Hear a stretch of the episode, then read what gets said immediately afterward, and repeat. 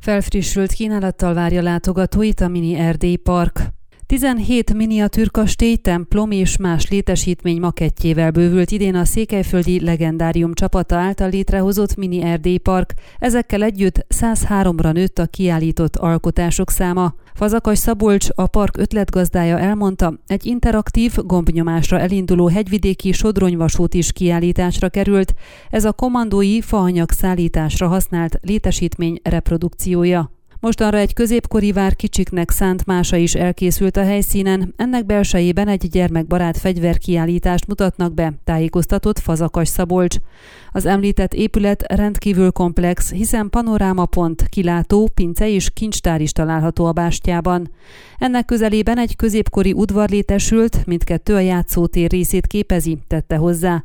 A park tematikus minőségét tekintve rendhagyónak számít az óriás bogarak kiállítása, Fazakas szerint a parkban közel 20 darab nagyméretű ízelt lábú lesz megtekinthető, ezekből jelenleg 5 már a helyszínen van.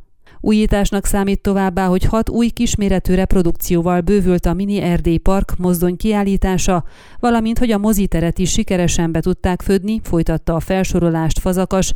A tavalyi évben már beharangoztak egy újabb kiállítást, amire augusztusban kerül sor. Hét mini kastély belsőt fognak közszemlére bocsátani. A miniatúrák között parasztházak, kastélyszobák, konyha és börtönbelsők, de még Betlen Gábor egyik gyűléstermét is bemutatják. Iliana Szadán képzőművész munkája nyomán fejtette ki Fazakas. Ennek megnyitója egy háromnapos rendezvény sorozat részeként augusztus 26 és 28-a között lesz. A parkban egy hegyi patakot is létesített a legendárium csapata, erre faszerkezetes minihámor, malom és különböző ványolók lettek helyezve, amelyek működését a patak sodrása fogja biztosítani.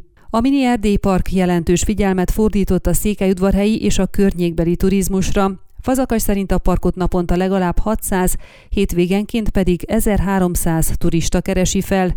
Mint mondta, a helyieknek kis aprósággal is kedveskednek, ugyanis hűségkártyát kapnak, amit a távozáskor tudnak igényelni. A kártya az első látogatás után ingyenes belépést biztosít a székelyudvarhelyiek számára. Ön a Székelyhon aktuális podcastjét hallgatta. Amennyiben nem akar lemaradni a régió életéről a jövőben sem, akkor iratkozzon fel a csatornára, vagy keresse podcast műsorainkat a székelyhon.pro portálon.